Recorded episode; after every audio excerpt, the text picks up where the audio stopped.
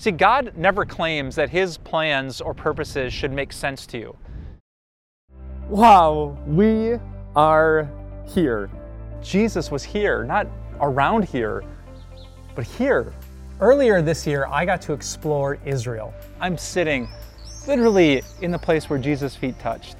I saw some amazing places. The old city of Jerusalem, the Garden of Gethsemane, beautiful Nazareth, and the Mount of Beatitudes, Capernaum, on the shores of the Sea of Galilee. And I can't wait to share these video devotions with you. Uh, I'm standing here in a gorgeous place.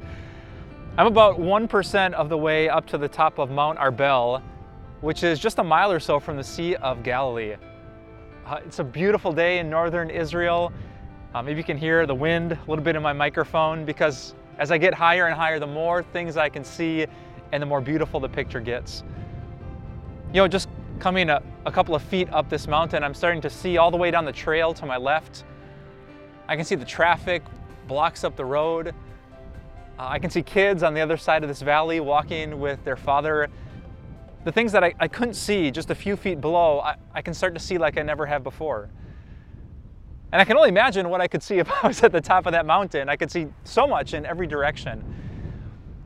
And that simple fact of elevation reminds me of the power of God's Word.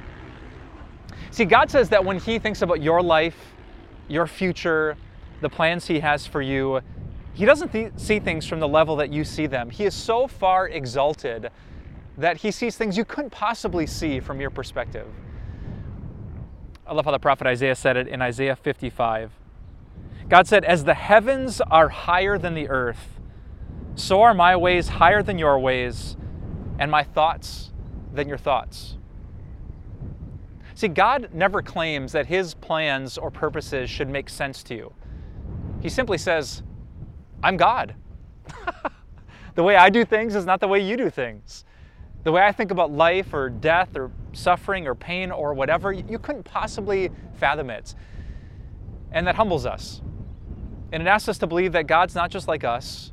He's so far exalted, He's so far above us, higher than Mount Arbel is over the Sea of Galilee, and so we trust Him.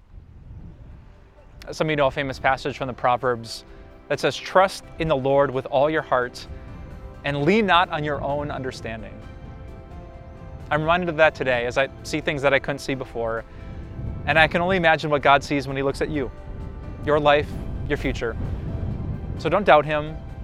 Don't question Him. Don't be afraid. Instead, know that your God has got this. He sees this, He knows this, and He has amazing plans for that.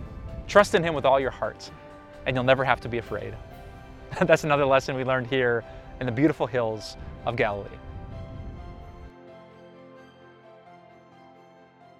We're so grateful that you listen to this podcast, and we would love for more people to listen to it too.